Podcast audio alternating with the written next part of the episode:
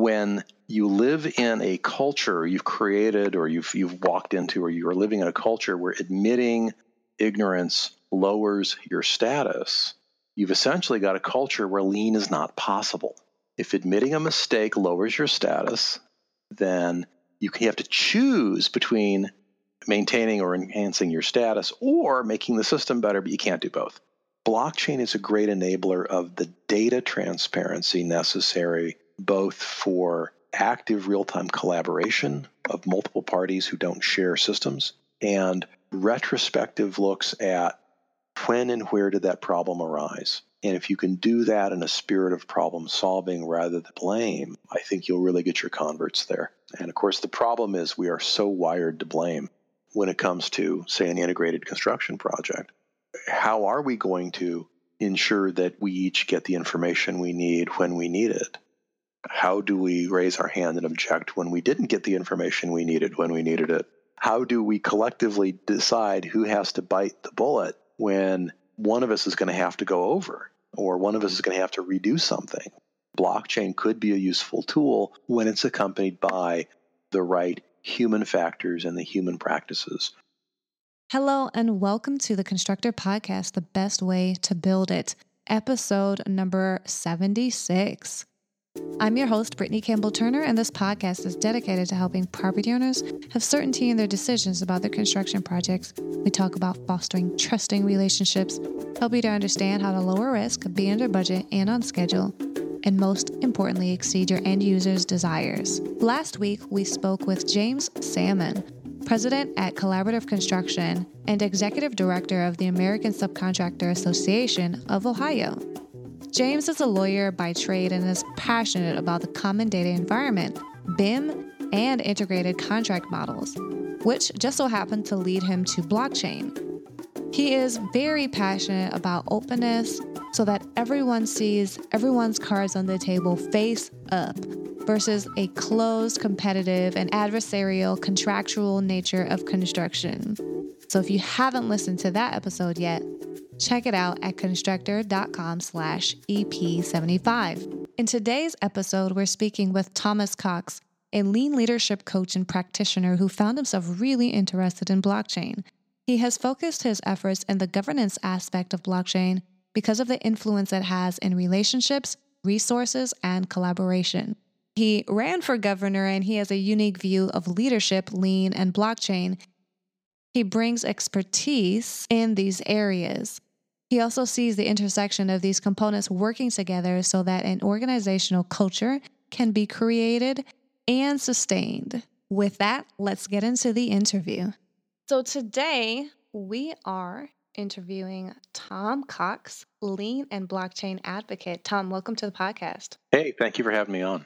Yeah, wonderful. So, could you tell us a little bit about your journey into lean for starters? Absolutely.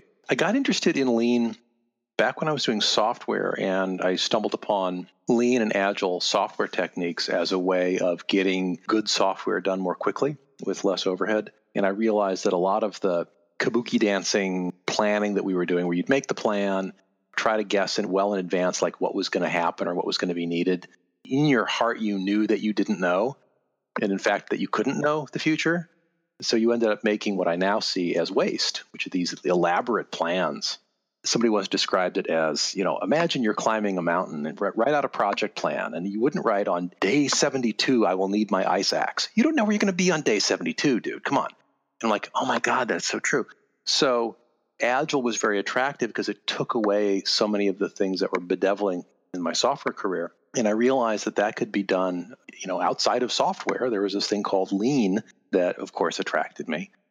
And I realized much later that I have a personal value of efficiency, that efficiency, effectiveness, symmetry, beauty, minimalism are all combined for me in a kind of beauty, and that that's what attracts me to it. That software background led me to just be really interested in what are better ways of doing things. And then when I ran into my first book on systems thinking was The Fifth Discipline by Senge, the Machine That Changed the World, some of the books that uh, Productivity Press translated from the Japanese. Um, I got a copy of Kanban and the Toyota Way. And I've always wanted to understand how to make things better, cheaper, faster, not by making people work harder, but by getting rid of dumb stuff.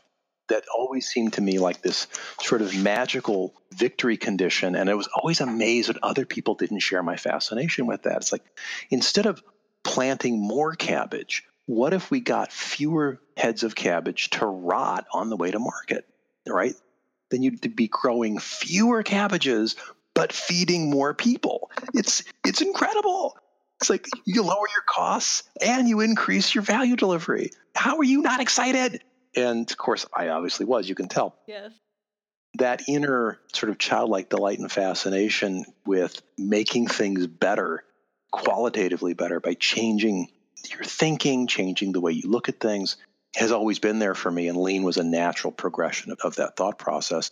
It was a community. It's actually the first community outside of software development where I really felt that I had a lot of shared values and not just a few. My love of, efficiency, effectiveness, and constant improvement really was a good connection. And the other thing that came up for me is I, I've been training people how to be good leaders for the last 15 years because leadership to me is an area of fascination particularly how to get software people to do work well in teams and have their leaders be effective leaders of those teams. Software is a particularly pernicious problem because so many of us are engineers and our mindset, and engineers just don't understand people typically. For few of us do. We try to engineer our way out of our people problems and it doesn't work. I thought you were gonna bash engineers there for a moment, but then again, you have that mindset. So yeah, no, you're you're good. but I is one, right? yes. Out of the lean approach, for me, was this sort of humble acceptance that, of course, there's a better way out there. Let's look for it. And that that is when I started noticing the resistance that other people and sometimes even me would have to improvement work. It would be emotionally threatening sometimes I literally had somebody, we were proposing doing some consulting work for this uh, architecture firm to help them lead their people better they knew they had morale problems. And one of them objected right out loud in front of us. So, well, if we hire you guys, then we're admitting we don't know. I'm like, okay, okay. And and and you say that like it's a bad thing. All right.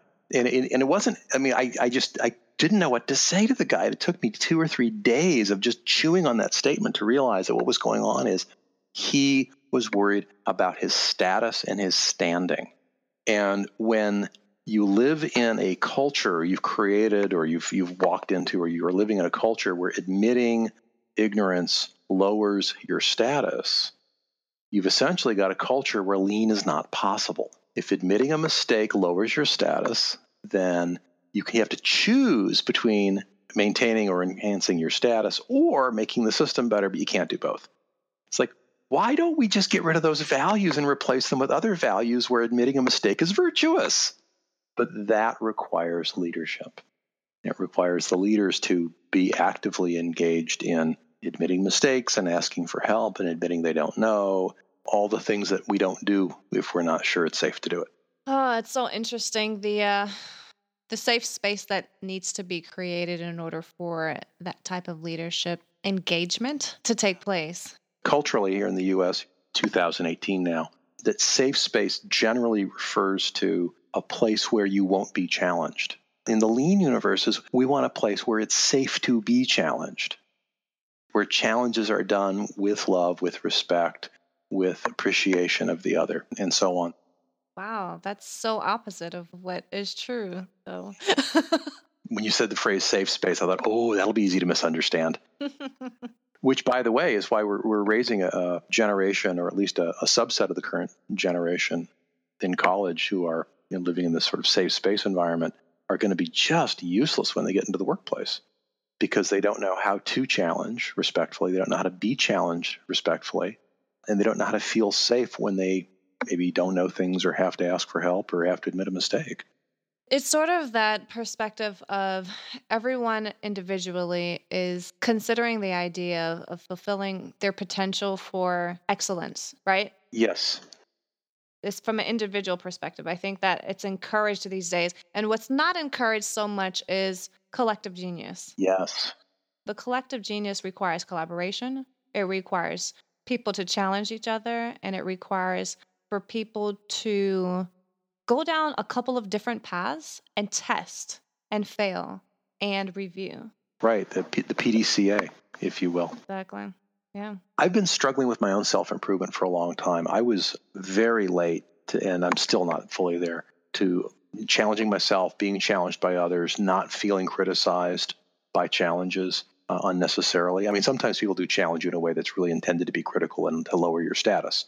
Okay, people play status games all the time. If you find yourself in an environment where people are playing status games, I promise you, A, it's not lean, and B, you may have to choose between participating in the, the status game or somehow finding a way to opt out. The ability to reflect on and to self challenge is one of the hardest things I've been trying to learn. And for me, the, the turning point has come with journaling, and in particular, creating a journaling routine or ceremony, if you will, a practice of journaling rather than just an intention to do it.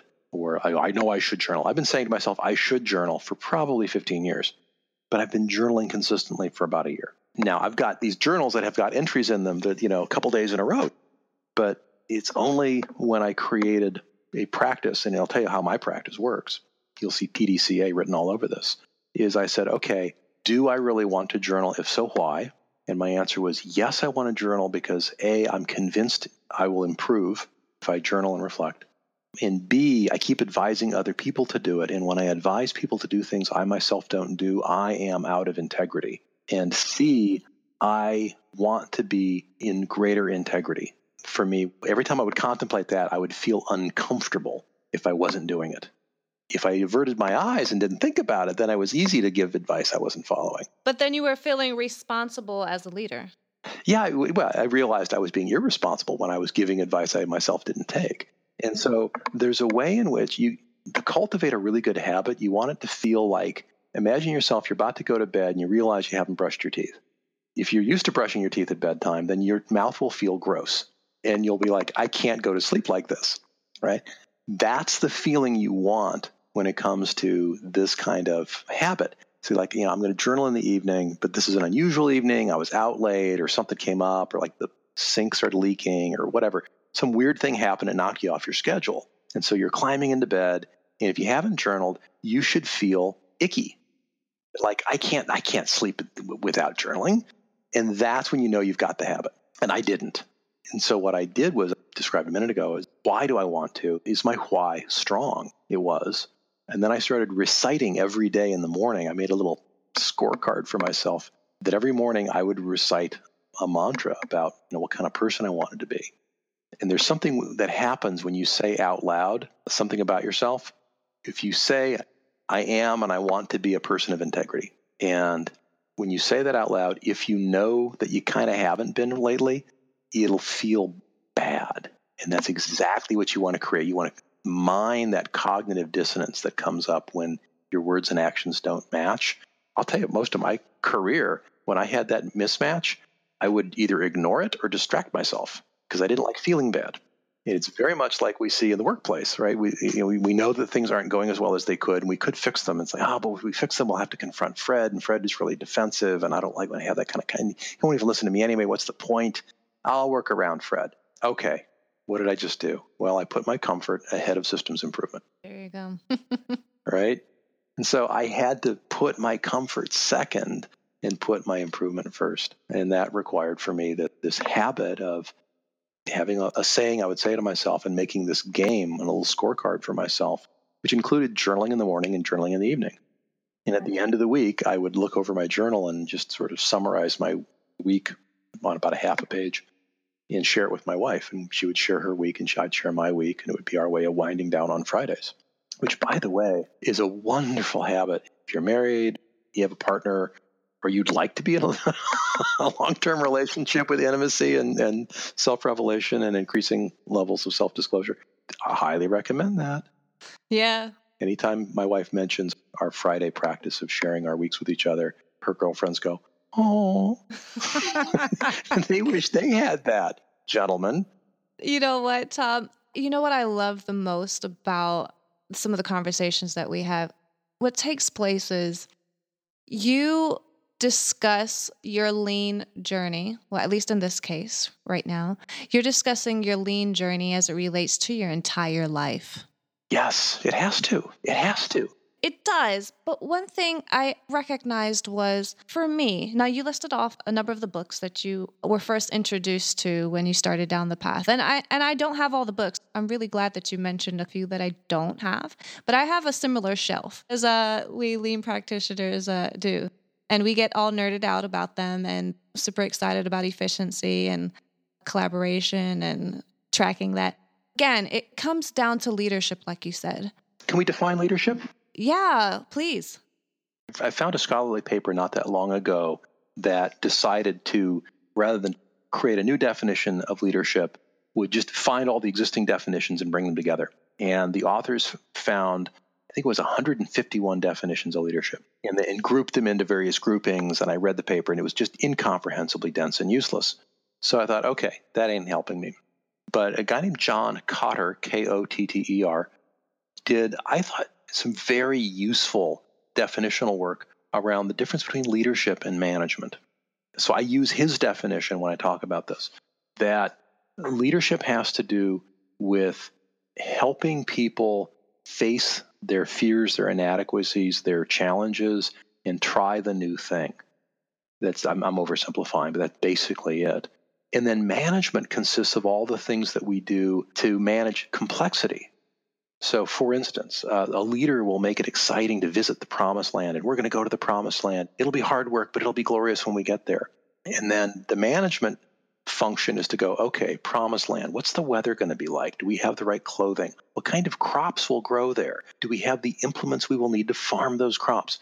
Who will do that work? Do we have the right mix of skills? Hmm, maybe we need some training. So the leader will get you there, but without management, you're just a tourist. You're going to have to go back home again because you're not prepared to settle because the complexity is beyond you. And you'll see this with leadership heavy organizations that are full of vision and they try new things, but nothing sticks. It's nothing strategic or tactical almost. Yeah. And leadership and management are like the yin and the yang, or like your left foot and your right foot. You need them both because you need the courage to try the new thing. And then you need to manage what the result of trying the new thing reason lean when it works is so effective is it unites those let's try something new but in a methodical way. Let's come up with an experiment try it out. What the heck right? It's very safe to try something new in a lean environment. You're sort of expected to. If you've got a good lean coach you're like okay what are you going to try? Well, I'm, I'm, I'm trying something. Yeah of course you're going to try something. Come on. Oh okay.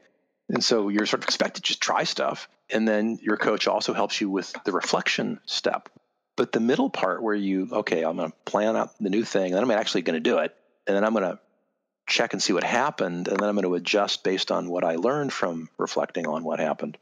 And so the structure of it is very management like. It's dealing with the complexity. Otherwise, you're like trying new things all the time, but you don't have any order or structure to it, and you never write anything down, so you never learn anything. Or you learn through intuition, which is very slow, or can be. So, yeah, we need leadership in ourselves and for each other to help us get over our fear fear of trying something new, fear of failure, fear of admitting a mistake.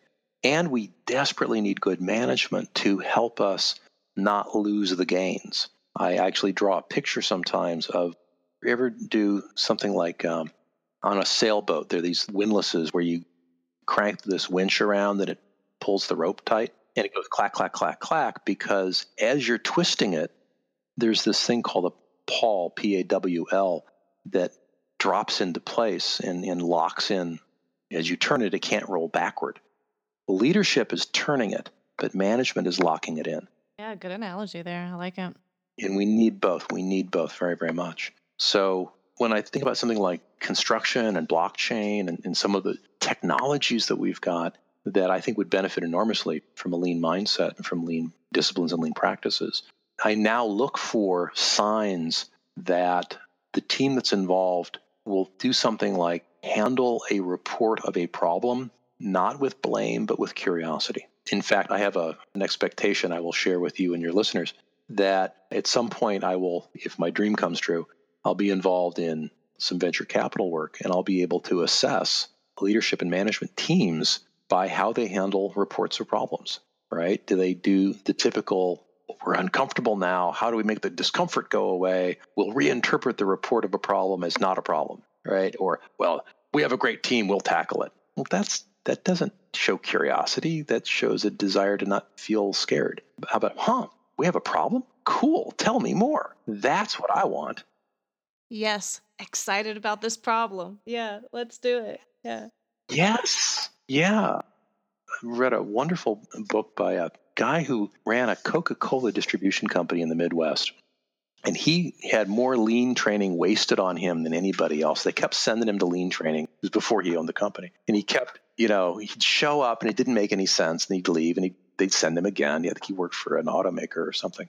And he finally, after the third or fourth time, he said, Are you guys just like looking for an excuse to fire me? They said, No, we really want you to understand this stuff. He was the world's slowest learner of lean. And he finally, finally, finally got it when he became the owner of this bottling company, which is not a high tech thing. He started to roll out lean and he went through all the usual challenges of people not liking it, not trusting it, not understanding it, whatever. By the time he was done, about five years in, they were the most effective bottling company in the in North America, better than Coke themselves, better than any other Coca-Cola bottler in terms of return on assets. They did more truck runs more frequently, lots of very quick turns. They could, within 24 hours of the guy dropping off your Coke bottles at your store, he'd say, Hey, I want to have a some kind of a special tomorrow. He'd write that down. They would make a sign for you on the shipping dock and he would bring it to you next day. They discovered that their retailers wanted little signs like that. And so they're just made other little sign company on the loading dock where it could be gotten to quickly. It was wacky. These guys, they would train new people something called staple yourself to an order. And you would literally go through the entire life cycle of an order so that you could see where your piece fit into the whole. So you could understand where you were. You weren't a cog in a machine, you were a creator of the machine. Yeah, you were part of the flow. Yeah. And then, and so your work had meaning and your struggles and your challenges became interesting and curious rather than things you should just, you know, suck up and deal with it. I mean, try to imagine a government agency where people often feel very powerless. Well, you know, that's just the way things are around here and nobody cares and blah, blah, blah. We all have to suffer through it. You know, try to imagine those same people being given a chance to take their pain and their suffering and their frustration and their discomfort, and their irritation, and harness those things as inputs to problem solving, inputs to systems improvement. And when you let people do that, they go from highly unmotivated and very upset and unhappy and kind of miserable and willing to sabotage this heartless organization to deeply committed. So let me put it like this, Tom. You you've definitely made it story time here. I'm sorry, you get me starting to talk. I can't stop. No, no, it's good. For those who don't know, uh, Tom had a podcast called Tom on Leadership. Yeah, really. Ran that for a couple years. And you talked about leadership, obviously, and a lot of uh, lean methodologies. And we talk a lot about lean here on the Constructor podcast because of the reasons that you're listing out. There's so many values related around just self worth, respect for others, understanding how to eliminate waste, all the all the tactical pieces and the mindset pieces. We covered a few, right? We definitely talked about PDCA, just getting everybody understanding that they're part of that one piece flow, getting the last planner to understand what their purpose is and how that sort of fits into everything else. Those are some key elements that we talk about here. And, and we also talk about integrated contract. Yes, which is a very exciting topic. That's a big piece. Yes, yes. In construction, what's becoming much more popular is integrated project delivery. You know, I'm in touch with some of folks over at Sutter Health who've issued out the integrated form of agreement. And I'm sure there are other integrated contract types, but those have been super intriguing to me lately. And I'm at this point where you know I've been talking about blockchain. You know, this is the topic that I'm I see clearly these intersections with lean. And I wanted to really dig into that topic with you because I, I know that you have that similar mindset. So integrated contracts and intersection with blockchain. So folks who don't maybe know blockchain very well, the key elements that are relevant, I think, for this conversation is that a blockchain is a ledger that is capable of having inputs from many people, that the inputs can't easily be faked or forged. So if I sign it with my inputs with my key, I could lie in my input, but having signed it, it's clear I'm the one who lied. Or someone stole my key, in which case you can't trust the signature from that key. But as long as I maintain control of my key and I put in truthful things, we have the basis for building trust. And if I put in something that's wrong, it creates an environment where I'm invited to fix it with a later entry, but hiding the mistake isn't going to be as possible. So we're going to have greater transparency more easily. It's like a database that lives out in the open. It doesn't live, you know, in an access database on my desktop where if I leave the project, no one knows where the database went. It's out in a shared location. It's run by multiple computers simultaneously. And when you issue people their keys or they sign up for their keys to be able to enter things, they have to attest, you know, here's me, here's I Joe, I own the roofing company. These entries are from me. And so I will say on Thursday that my guys will be there next Tuesday. Well, I can't unsay that. I can't forget it. I can't deny, well, we never said that. And if, you know, I, I put in a certain kind of shingle, we get this set up right the way I envision it, we're going to have a guy with a barcode will come up and scan it and maybe we'll have somebody on site who cross checks me so that you don't have to take my word for it. If I'm an honest player, I want to be as transparent, trustworthy as possible. I'd love for a third party under my control to come along and do a barcode scan of whichever materials I'm using.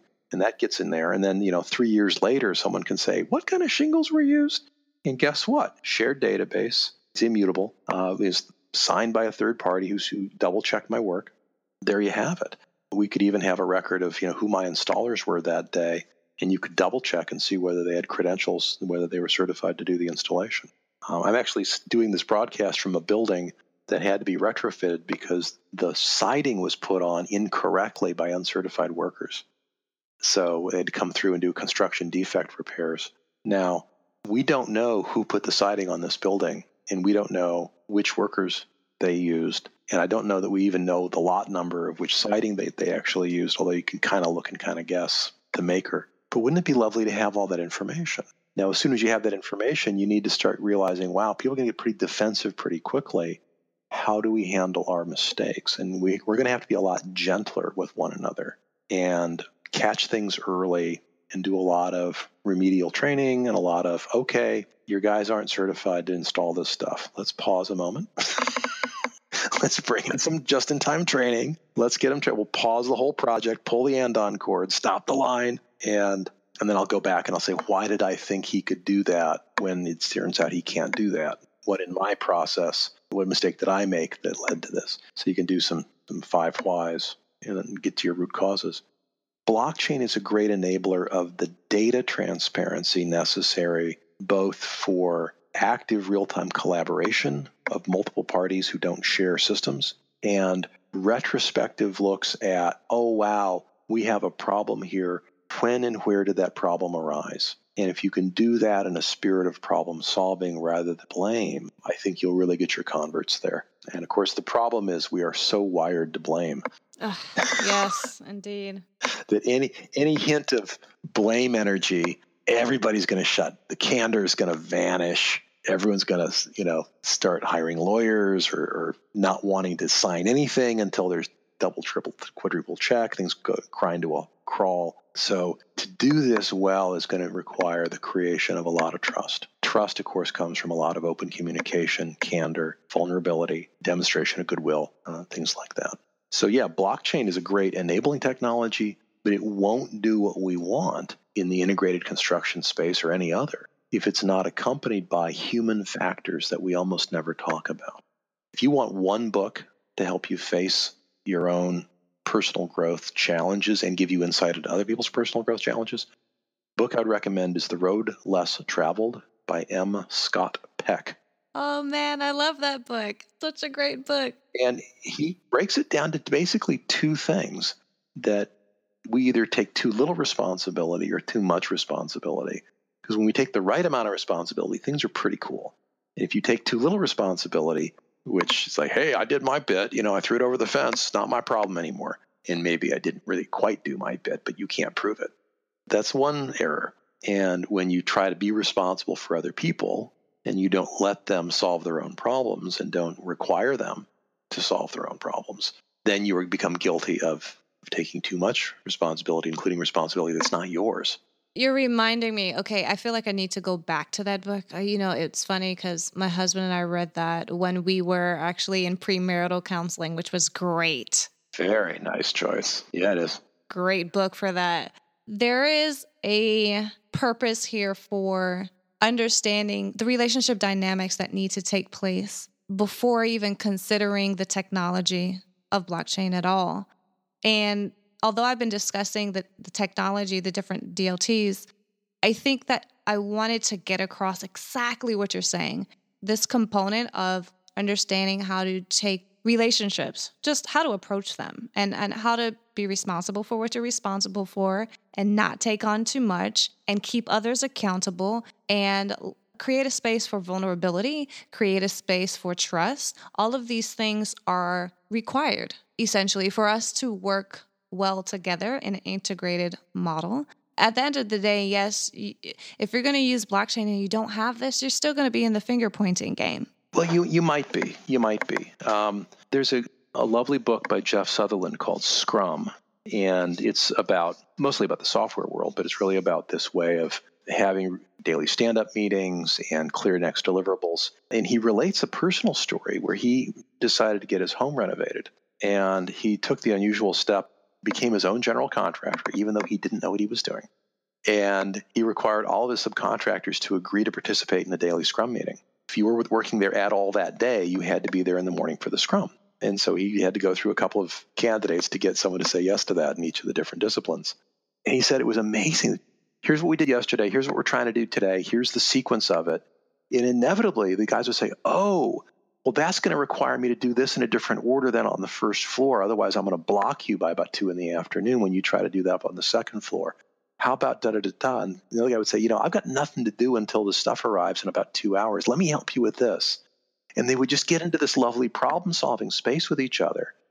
They could like start to anticipate each other's needs, which you can't do when you're in your trade silo not talking to the other trades. And why would you talk to them? Because you're not there they're not there. You don't want to get in their space or mess them up. You certainly don't want anybody trying to take on your work. You want to do your work. So having a structure and a method to do that kind of sharing is profoundly important, especially in small teams. It creates something that I believe it was Sutherland refers to as information saturation, which is that everybody knows what everybody knows at least for the context of the current work. You know, you can't know everything about everything, but you could know everything about today, right? Because we're only doing a limited number of things today. And then you can start to anticipate, you get plenty of brains on the problem, and people start to go, oh, well, you know, I bet I could. And then they help each other solve the problems that naturally arise throughout the day. He got his remodel done in half the time they estimated it would take. Now, how many remodels take half the time? Normally they're double.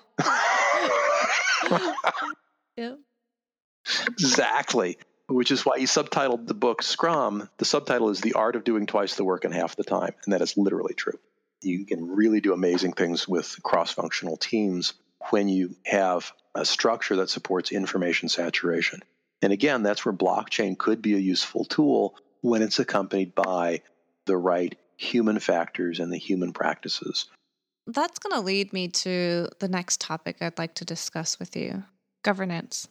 Governance is a key component to setting up a project. And I mean, we talk about a lot here in construction. You know, how do you set up a project? How do you communicate what the expectations are for sharing information, the timing, and the impact? So there's governance structures that we need to be keenly aware of in the blockchain architecture. And that for me is something I'm still trying to wrap my head around. So I really would love your perspective on that.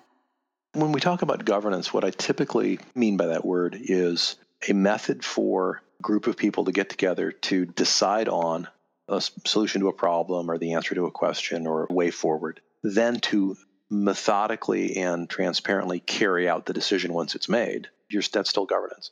And also the rules by which they will engage in these decision making activities and the rules by which they will alter the rules over time. So, what is our Constitution? How does our Constitution get amended? What are the rules that exist under the Constitution? If we have a dispute, how shall we resolve our dispute in a rapid, timely, and reasonably fair way? And so on. All of those have to do with governance. You can think of it as the legislative, executive, and judicial. It's how do we decide what the rule is? How do we carry it out? And how do we handle misunderstandings and disputes? How do we tweak our system over time? And then there you have it in a nutshell. Now, applying that, that sounds pretty abstract because it is. So when it comes to, say, an integrated construction project, how are we going to ensure that we each get the information we need when we need it? How do we raise our hand and object when we didn't get the information we needed when we needed it? How do we collectively decide who has to bite the bullet when one of us is going to have to go over or one of us is going to have to redo something? It's like you gave me this information and it's, you know, on the plan, it doesn't match the actual.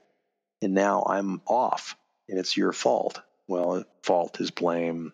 Okay, let's flag that for root cause analysis and let's solve the current problem. But again, how do you do that? What are the information clearing mechanisms? What are the dispute resolution mechanisms?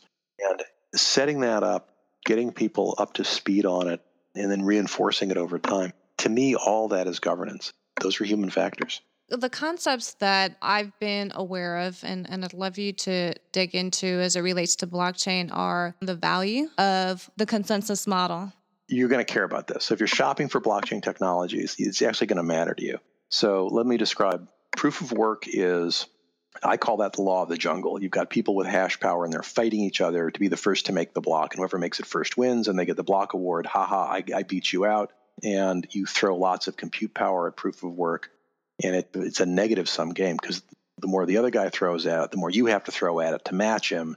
But the award doesn't go up, just the investment goes up. So proof of work is highly secure. And from a user perspective, it's great. But from a resource perspective, it's horrible. They're currently guessing that proof of work computation is going to take up more electricity in Iceland than all of the people of Iceland. It's like a vampire sucking up all the electricity on the planet. And it's doing it to create a fixed amount of Bitcoin every day. It's like, why are we throwing more and more resources to get the same thing done? Isn't that anti lean? And of course, yes, it is. Contrast that with proof of stake and delegated proof of stake. I'll have to describe the delegated proof of stake case because it's the one I'm most familiar with. The people who quote unquote own the blockchain in a DPoS, delegated proof of stake situation, are the people who own tokens. This case, this thing called EOS. If you owned 10% of the EOS tokens on a particular EOS blockchain instantiation, then you could vote for who would make the blocks. And this public permissioned system. So it would be people out there in the world making these blocks, pooling their resources over the wild internet to create a reliable blockchain. And rather than fighting each other to be first to make the block, they're hoping to get votes from the token holders to be elected to be a block producer. And then they're competing to use the fewest resources they can and still be reliable so as to maximize their profit. And you will vote out the unreliable ones and vote in the reliable ones. And they serve at the pleasure of the voters. And so these delegated proof of stake block producers have to cooperate. Having been elected, they now have a seat at this round table, 21 block producers each taking turns. And if you miss your turn, you miss your block award. And if you can't cooperate with the other block producers to keep things going well, you'll lose your position entirely.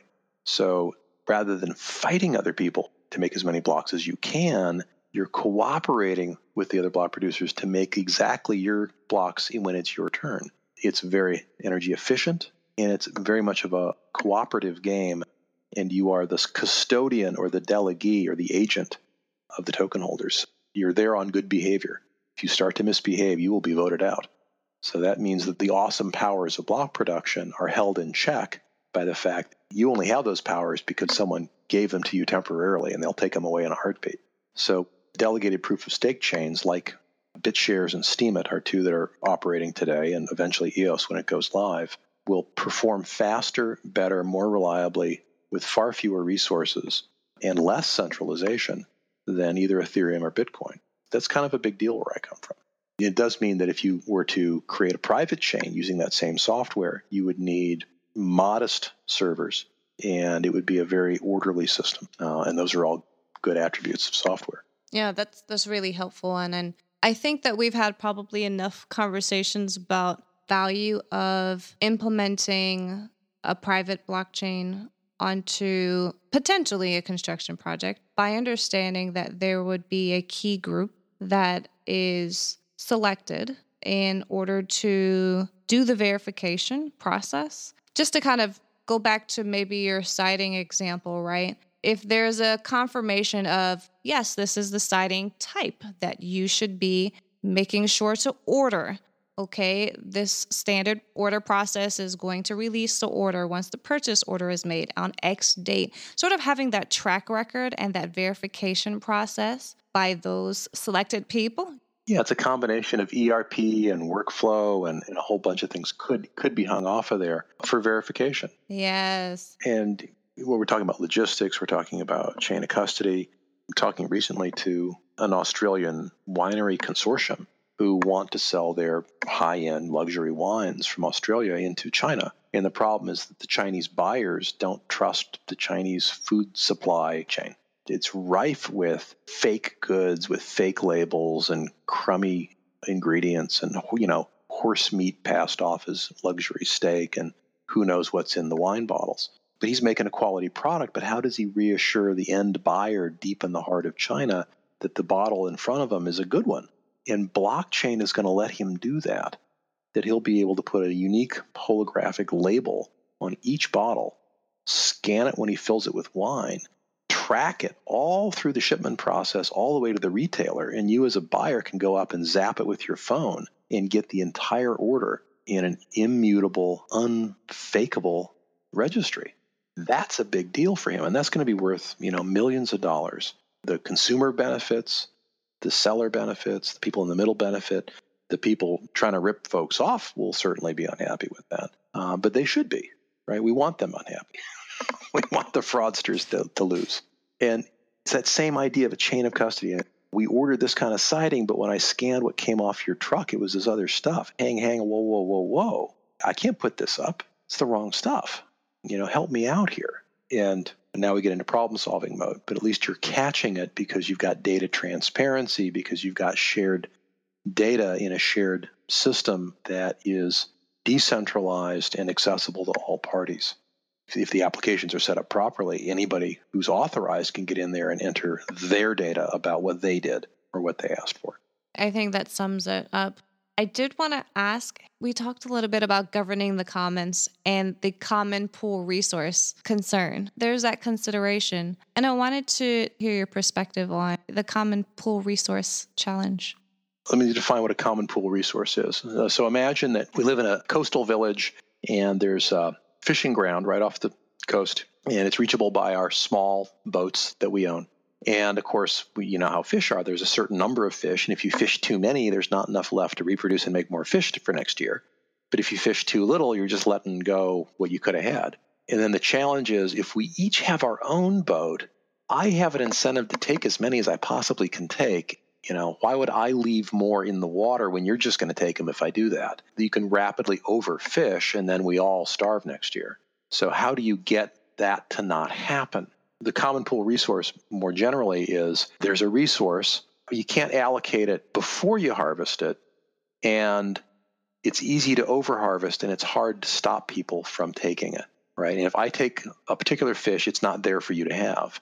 Now, it's different from a public good, which one person consuming it doesn't make less for somebody else, like a weather forecast. If I listen to the weather forecast, that's not one less weather forecast out there for you to listen to. There's an infinite number of them, right? That's a public good. And common pool resource, there is a common pool, but it's a resource and you can deplete it.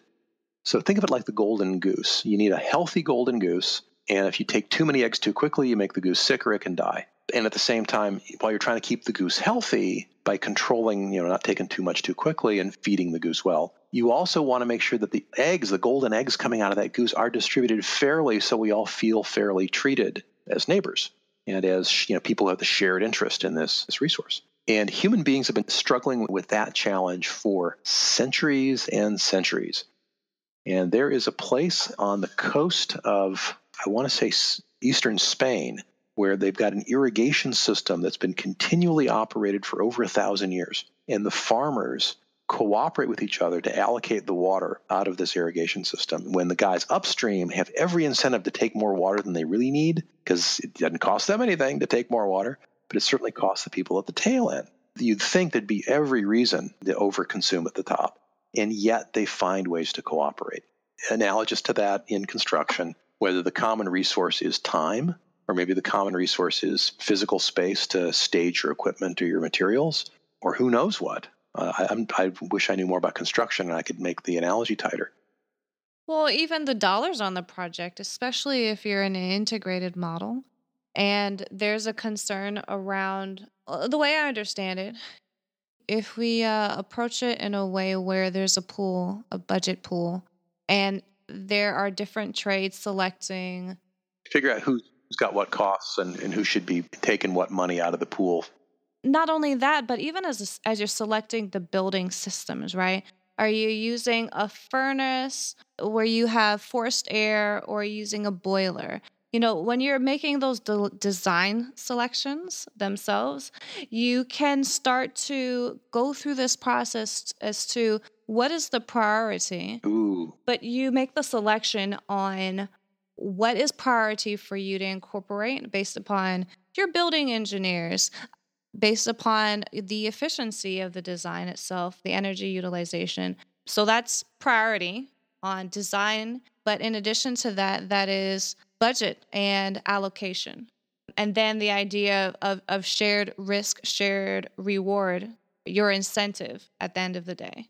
I'm not going to be able to say much about construction, but I can tell you uh, true stories about how clever humans who don't have advanced degrees fishermen and subsistence farmers with, you know, primitive irrigation systems and people living in Swiss villages who have to share the harvesting of trees out of a shared coppice uh, managed forest and have to graze their cows on a shared meadow.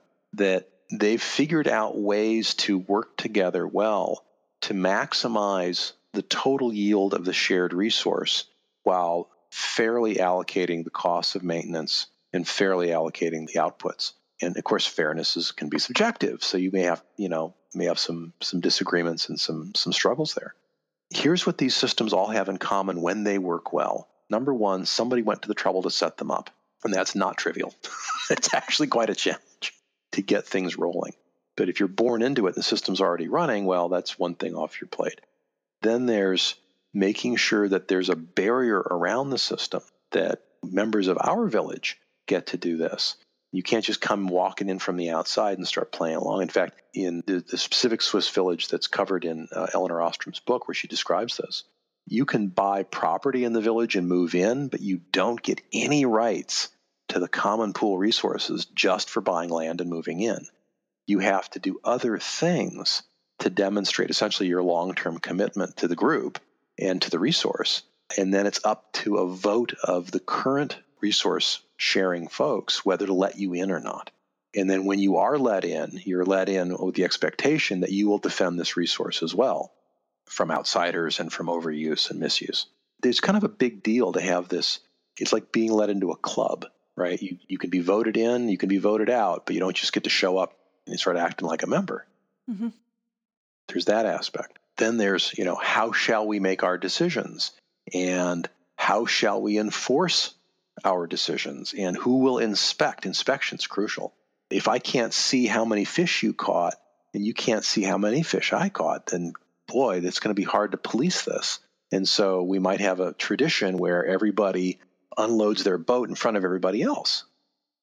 Or in the case of one place, they have fishing locations where the fish were known to congregate. And what you could do, they could inspect where people were. And so they allocated fishing spots by lottery and everybody got to fish in each location on a different day and you would rotate through. So everyone would have a chance to fish in each spot, but on a different day than everybody else. And so you can monitor that really easy. You know which spot you're supposed to be in. Everyone knows what spot you're supposed to be in. It's published, it's on the wall. You know, everyone can see it. So, you know, figuring out how do you make it inspectable? How do you make it clear and easy for everyone to see, you know, what the rules are and who's following them? Uh, and then the sanctions have to be quick and easy to administer. You can't have a very long, slow, expensive process for rapping somebody on the knuckles when they start to skirt the law a little bit. There's a, a Japanese example. They had a particular kind of resource that needed to be collected kind of wood. If you collected the wood, then you could harvest your crops and dry the wood on the framework made by the. But the head guy who's supposed to decide what's the one day when we're allowed to start harvesting, because if you harvest too soon, you'll take more than you're supposed to. Well, he set the day too late, so everyone broke the rule because they didn't believe him. And they had elected in, in this rotating election to say who will enforce the rule. And if you're the enforcement guy, then you're not playing the game, you're enforcing the game. You take off your uniform, you put on stripes. So he went out there and he saw not one rule breaker, but he saw the entire village was out there harvesting. well, shoot, this is a vote of no confidence against the guy who said to harvest later. He has discretion on how to find people. And so instead of finding the money, he required everybody to give a donation to the school, which they were all going to do anyway. And so that's it's one of the ways in which you inject some humanity and some flexibility into your structures while still having the structure, while still maintaining the integrity of them. It's a complex dance that we're dancing. As you're talking, my wheels are turning for sure as to the many different applications here in the corporate real estate and in, in the construction approach. It's truly applicable. I'm going to dig into that book, Governing the Commons, a bit more. So thanks for sharing. My pleasure. It's a terrific book if you want to learn more about how systems for human cooperation arise. If you want more of the theoretical background, there's a great book by Matt Ridley, who was the former science editor for The Economist. He wrote a book called The Origins of Virtue Human Instincts and the Evolution of Cooperation. That's another great book for those of you who need more books. Of course. Oh, and I'll put those links in the show notes as well. I love the resources. If I'm a lean practitioner that would like to stay on the course of continuous improvement, and I would like to just start looking for different areas in my organization, even if I'm not thinking about using a blockchain model right now, even if it's five, ten years down the road, what do I start thinking about? How do I start pulling together the next steps to progress in that journey? I don't know what it's going to be like for other people. I'll tell you what I've been doing, and maybe you'll find something in there for yourself. And that is to ask myself, how am I doing the things I would need to do to live a lean life and to have a reflective and self improving life. If I'm not improving myself, how can I realistically improve the systems outside of me at work and so on? And here's what I mean by that Do I have the courage to be challenged and not take it personally? Do I have the courage to challenge myself before somebody else does? do I have the courage to challenge somebody else when they need it, even when I know they're kind of prickly? And so, where do I find the courage for that?